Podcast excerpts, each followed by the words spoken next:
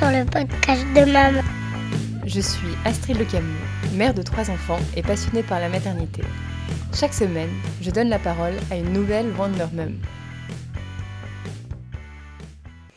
Bonjour à toutes, je suis heureuse de vous retrouver enfin pour ce nouvel épisode euh, de Vie de Maman qui a pris du retard parce que comme je vous l'ai dit sur Instagram, mon petit garçon a été hospitalisé. Donc euh, j'ai dû complètement m'arrêter dans le montage euh, de ce podcast. Euh, je suis vraiment sincèrement heureuse de pouvoir recommencer aujourd'hui. Et j'en profite pour dire merci à toutes celles qui ont pris de nos nouvelles. Donc voilà, tout est en bon chemin, tout rentre dans l'ordre et j'espère reprendre durablement du service. Aujourd'hui, j'ai la joie de recevoir Anne-Sixtine Perardel, qui est conseillère en vie affective et sexuelle et cofondatrice de l'association Déclic, qui est une association de sensibilisation sur les conséquences de la pornographie. Anne Sixtine est aussi spécialiste dans les questions existentielles de l'homme, particulièrement dans celles qui concernent l'amour, les relations, la liberté et le bonheur. Et c'est pour parler d'amour, de vie affective et de sexualité, euh, particulièrement avec son enfant, que j'ai invité Anne Sixtine aujourd'hui. Bonjour Anne Sixtine. Bonjour. Alors j'ai commencé à l'évoquer, mais est-ce que tu peux nous dire exactement euh, ce que tu fais dans la vie? Alors je suis donc Anne-Sixtine Perardel, je suis conseillère en vie affective et sexuelle. Depuis maintenant, euh, c'est ma huitième année euh, notamment que j'interviens dans les écoles particulièrement, c'est ça la majeure partie de mon travail. J'ai un cabinet, je suis basée à Paris pour, pour de l'accompagnement, après je travaille aussi en visio pour, pour ceux qui le souhaitent.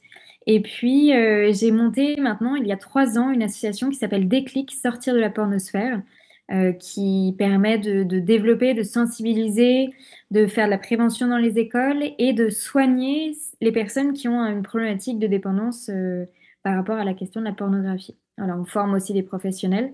Et donc, je, je, suis assez active sur les réseaux sociaux. Qu'est-ce que je peux vous dire d'autre euh, j'ai un blog libertépouraimer.com sur lequel j'écris régulièrement aussi.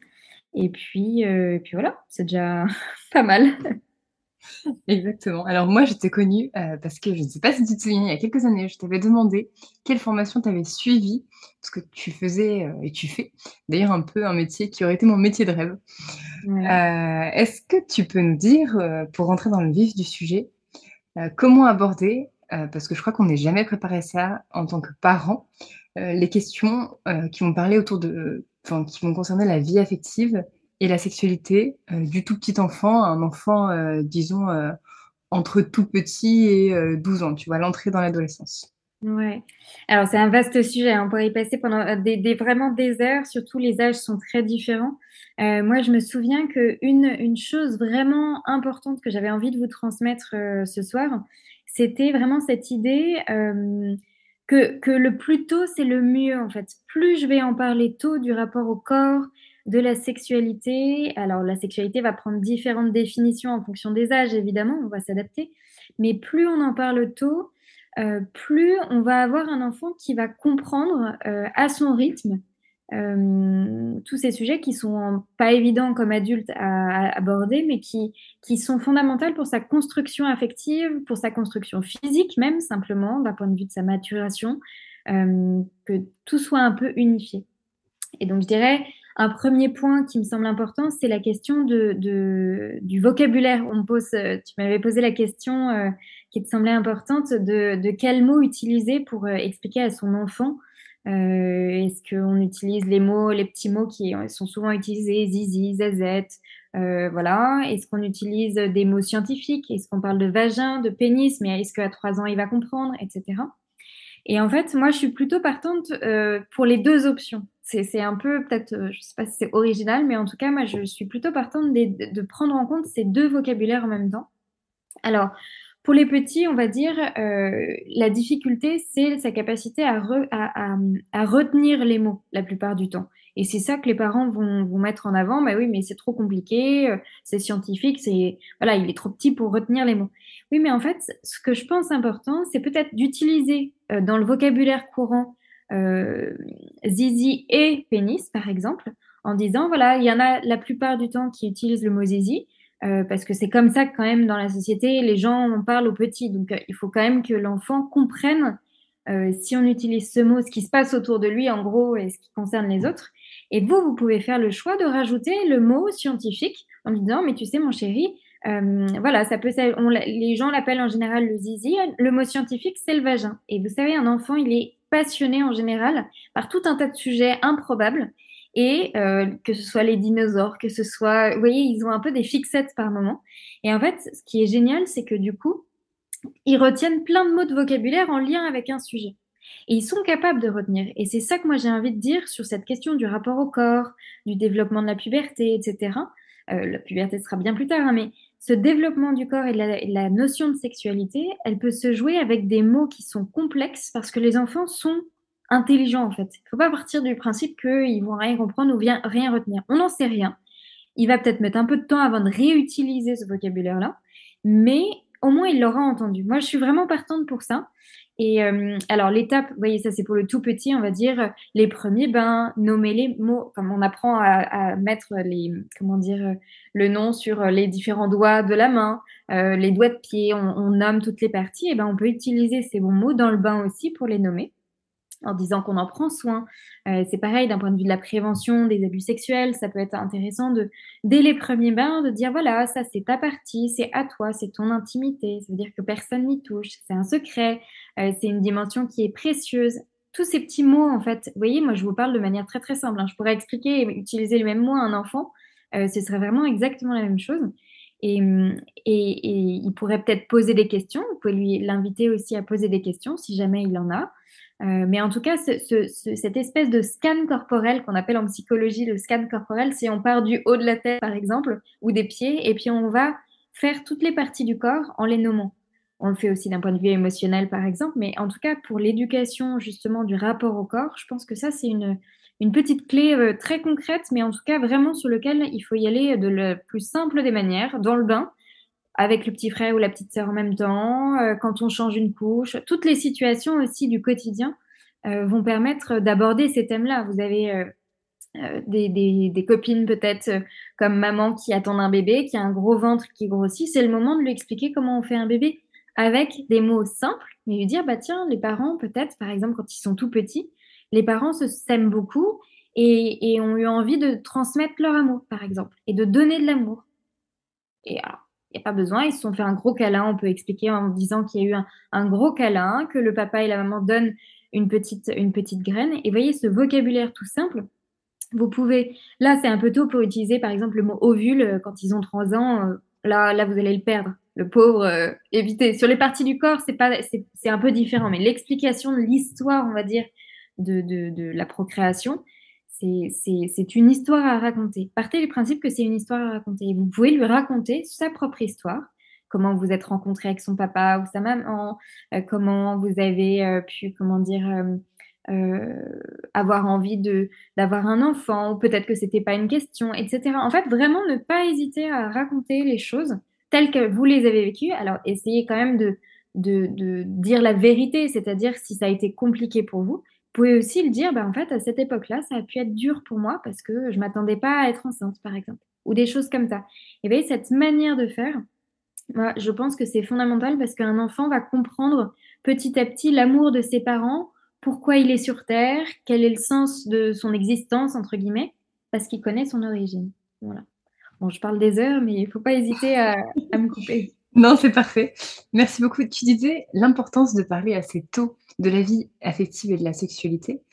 Euh, à ton avis, pourquoi est-ce que c'est vraiment si important d'en parler à l'enfant dès tout petit? Alors là, tu viens d'un peu d'évoquer euh, pour connaître son corps et euh, pour éviter d'être agressé et de devenir agresseur. Tu nous disais, tu peux dire, enfin, on peut dire, c'est ton petit secret, personne ne doit toucher. Est-ce que tu peux revenir sur ça? Parce que ça me paraît vraiment intéressant à appuyer Ouais. En fait, une des choses que je retiens, moi, c'est que on a du mal en tant qu'adulte à, à, donner une parole sur le corps euh, parce que déjà soi-même, dans notre propre rapport au corps, je connais un nombre de mamans qui détestent leur corps, mais c'est, c'est, enfin, il y en a des dizaines et des dizaines, voire des centaines, des milliers, qui ont vraiment du mal avec euh, leur rapport euh, à, à elles-mêmes. Et en fait, la question de l'estime de soi, que moi, sur lequel je suis une, voilà, c'est mon dada, je ne sais même pas comment dire, c'est vraiment mon obsession même.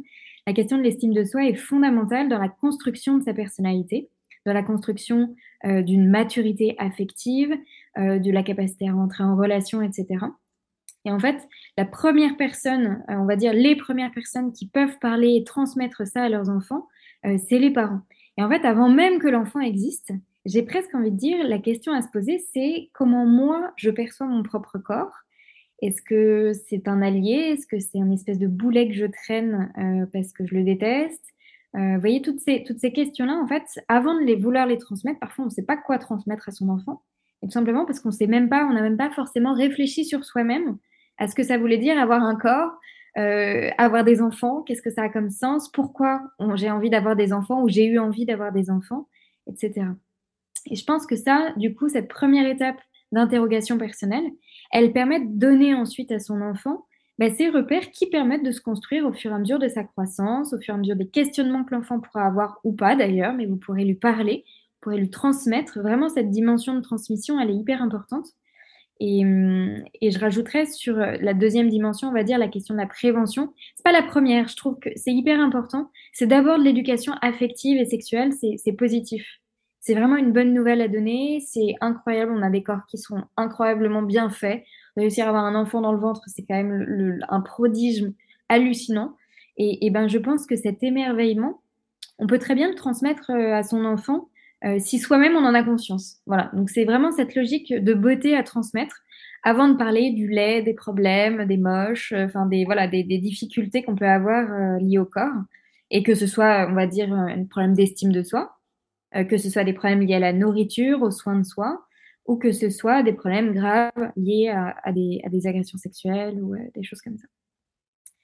Euh, sur la prévention, on dirait, je pourrais rajouter une chose. On va dire la meilleure des préventions, c'est l'éducation. C'est souvent cette phrase qui est un peu bateau, mais qui, que j'aime bien transmettre. La meilleure des préventions, c'est l'éducation, justement parce que un enfant qui sait le positif, qui sait ce que c'est que son corps, pourquoi il est là, euh, sa valeur, qui a conscience que c'est une bonne personne, et eh bien du coup, face aux problèmes ou face aux difficultés, il va savoir réagir. Et je fais le, principe même de l'estime de soi, c'est le regard bienveillant que je porte sur moi-même. Je m'accepte tel que je suis.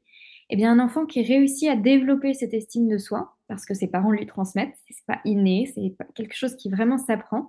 Eh bien, euh, cet enfant, il va être capable de se positionner avec confiance en soi pour la vie, pour faire euh, ses choix du quotidien, choisir ses amis, euh, éviter le harcèlement, éviter des, situations compliquées, savoir vraiment se, mettre face aux autres et, et, rentrer en dialogue ou savoir se défendre si besoin. Eh bien, justement, dans la question de se défendre, il y a aussi la capacité à dire non qui se joue là-dedans. Pas d'estime de soi, pas de confiance en soi et donc pas de capacité à, repousser un agresseur, sachant que, je précise, dans le cas d'agression, notamment sexuelle, il peut y avoir un effet de sidération et ça, vous ne pourrez rien faire. voilà, il y a, un, effet de, un effet qui, on va pas le développer ici, mais qui, empêche le fait de se défendre. La, défense sur place, c'est le fait de se figer. Donc c'est un cas très particulier, mais quand on veut transmettre à son enfant de quoi agir, justement être capable de se positionner, c'est la confiance en soi qu'on peut essayer de mettre en avant au maximum euh, pour son enfant. Et ça, peu importe les âges, hein, c'est vraiment euh, universel. D'accord. Alors toi, tu nous l'as dit, tu es sur le terrain, tu vas dans des écoles, tu rencontres euh, de nombreux enfants, de nombreux ados et même euh, des adultes ensuite.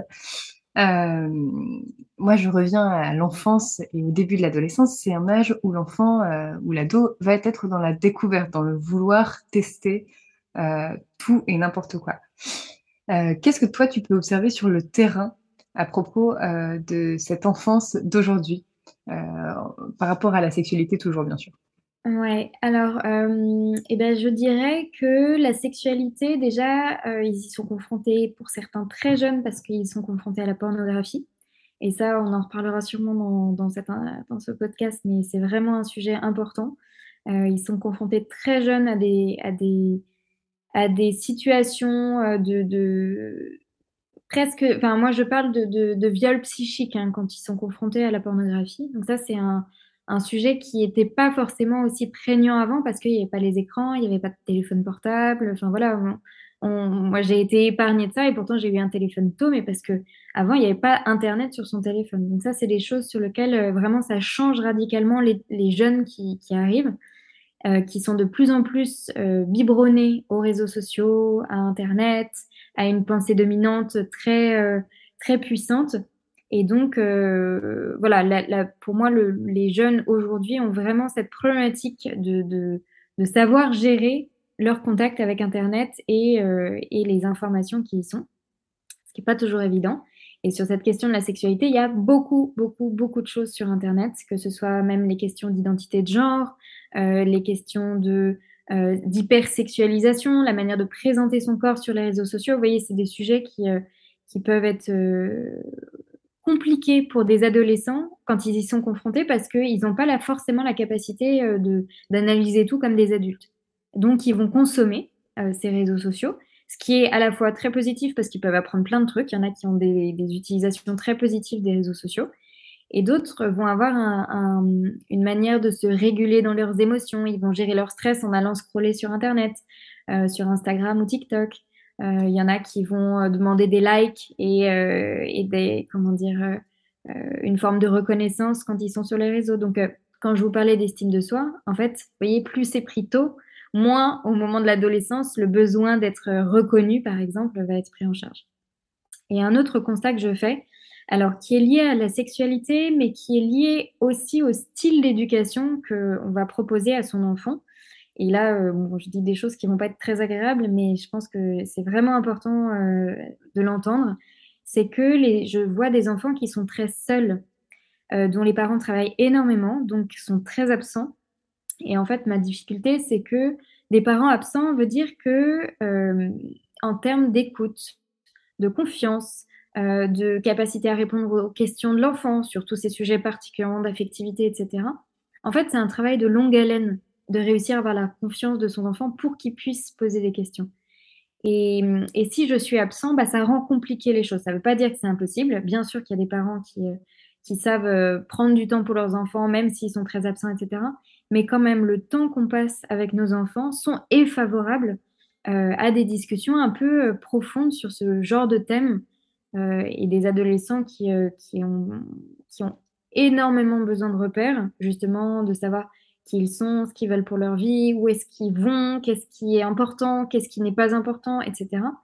la question de la sexualité, elle est presque crue dans notre société, donc il faut être capable d'être présent et ça peut paraître simple ce que je dis, mais en fait, c'est vraiment pas ce que je vois dans les écoles et pourtant j'en vois beaucoup. Donc euh, voilà, je, me permets de refaire un petit point là-dessus parce que vraiment, euh, la priorité que vous mettrez sur vos enfants, en fait, euh, ils le sentiront et ça permettra la confiance pour les échanges sur des sujets voilà, qui, sont, qui sont délicats, qui demandent du temps, qui demandent voilà, des occasions parfois improbables, et parfois c'est en faisant la cuisine qu'on va discuter de sexualité, bah oui, mais si vous ne faites pas la cuisine avec vos enfants, bah il n'y aura pas cette occasion-là.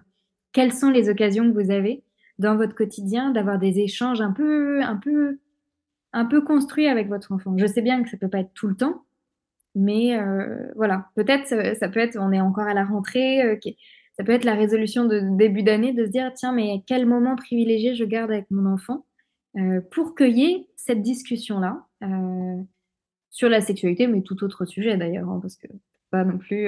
Il y a besoin d'être là sur tous les sujets et un jour, il intégrera d'ailleurs votre enfant qu'il peut aussi vous parler de, de tous ces, de tous ces sentiments amoureux notamment, des choses comme ça. D'accord. On parlait euh, de pornographie et d'écran que tu as évoqué tout à l'heure.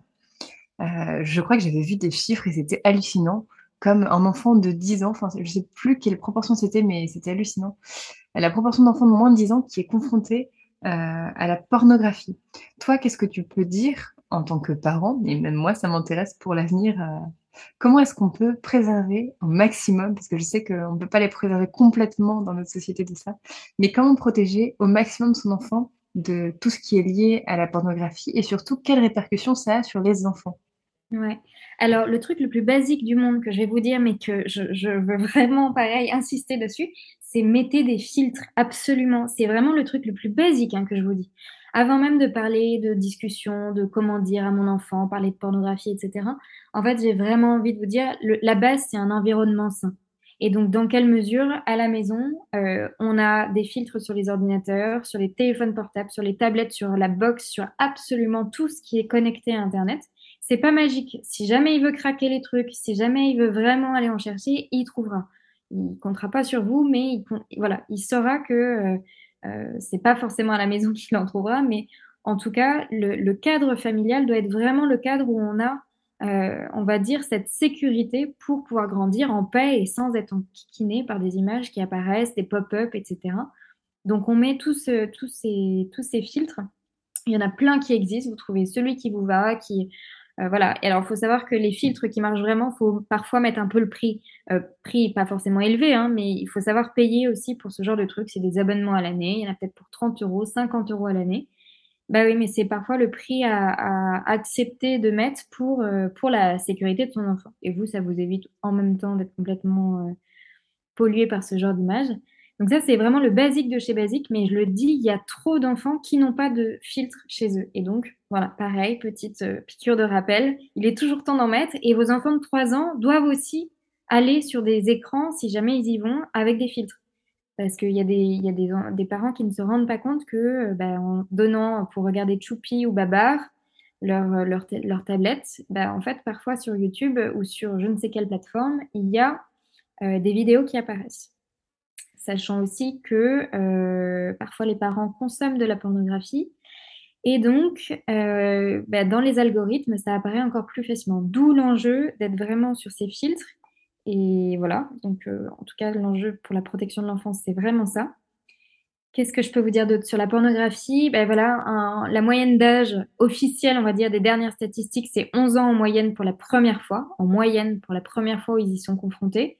Moi, je vais vous dire, euh, avec les, professionnels d'éducation, etc., on se dit que c'est plutôt 9 ans, la moyenne d'âge.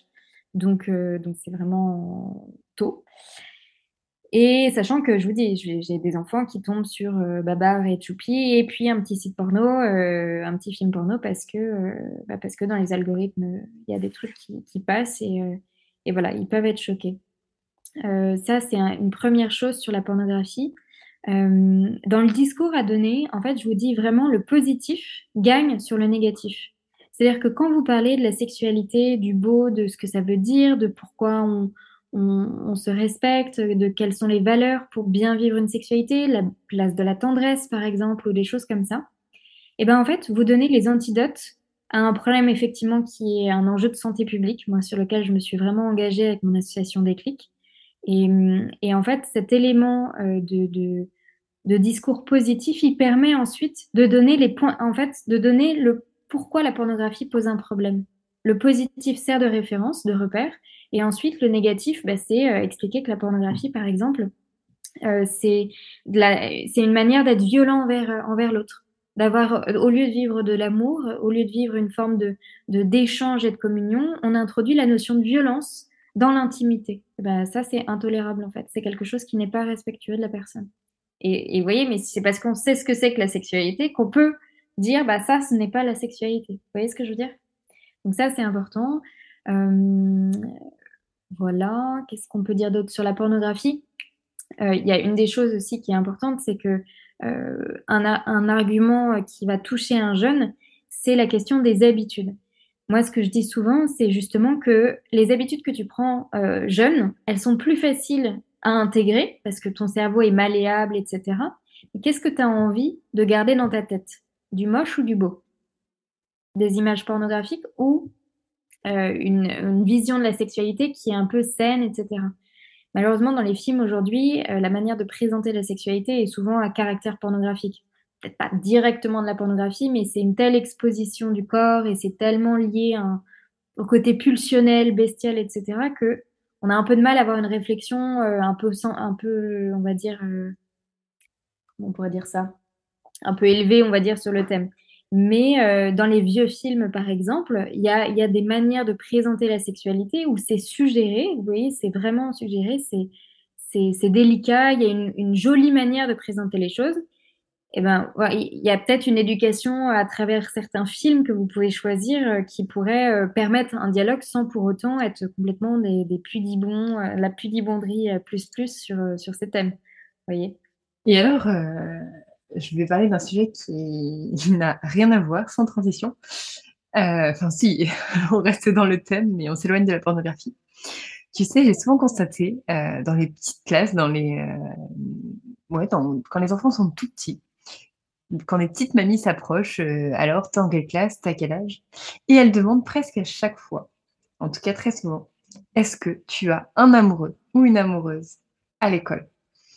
Comment est-ce qu'on peut exposer à nos enfants cette notion euh, d'être amoureux pour leur en montrer toute la, toute la beauté, en fait, que c'est pas juste euh, quelque chose qui passe, euh, que c'est quelque chose de sérieux, tu vois? Tu comprends ce que je veux dire? Alors, il y a plusieurs choses. Déjà, déjà moi, j'ai envie de dire, en fait, c'est l'éducation entre les parents, ça. C'est vraiment ne pas hésiter à dire un petit mot en même temps, si c'est des parents d'élèves, par exemple, parce que moi, je vois ça beaucoup dans les écoles. Hein, entre, dans les écoles primaires notamment, c'est en permanence euh, ça qui, est, qui est dit. Et, et, en fait, ne pas hésiter à dire euh, entre adultes, hein, pas avec l'enfant forcément à côté, mais euh, voilà, en tout cas entre adultes, dire, mais tu sais, moi, c'est pas quelque chose que je dis pour mes enfants, j'aimerais mieux que tu ne le dises pas parce que, parce que justement, je pense que c'est une notion plus, d'adulte. Et j'ai pas envie de projeter mes idées d'adulte sur un petit enfant qui est en train de se, développer, de grandir, qu'on le laisse tranquille avec la question de l'amour parce que enfin en tout cas de l'amour au sens du couple, parce que euh, c'est pas encore de son âge. Et c'est mon job de le faire. Donc c'est pas à vous de entre guillemets de vous, de, vous intéresser à sa vie personnelle, parce que c'est aussi une question de vie personnelle. On va pas demander à tout le monde euh, ah bah tiens euh, t'es marié, t'es en couple, t'as des enfants, etc. Bon, il y en a certains qui le font très facilement, mais ça fait partie de la vie privée. Et d'une certaine manière, ça peut être transmis aussi à l'enfant d'avoir, voilà, je dirais pas, j'aime pas l'expression jardin secret, ça fait un peu cucu, mais, euh, mais, mais un peu cette notion de vie privée qu'on peut lui introduire assez jeune en fait. Ça, c'est important. Et puis, euh, pour, expliquer à son enfant euh, ce que c'est qu'un couple, alors déjà, il va intégrer comme une éponge, vraiment, je pense très souvent cette image, il va s'imbiber de toute la manière dont à la maison on le traite lui, le couple parental se traite, euh, comment on traite ses frères et sœurs, etc. Donc l'ambiance familiale dit quelque chose de l'amour et de la manière de se, de se traiter. Donc ça, c'est important.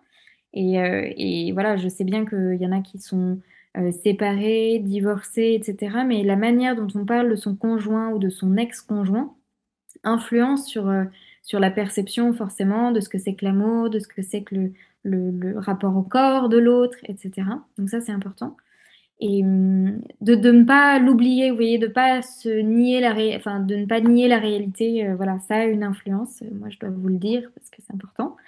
Et puis, euh, il y a une autre chose dans ce rapport à l'autre, notamment le couple parental.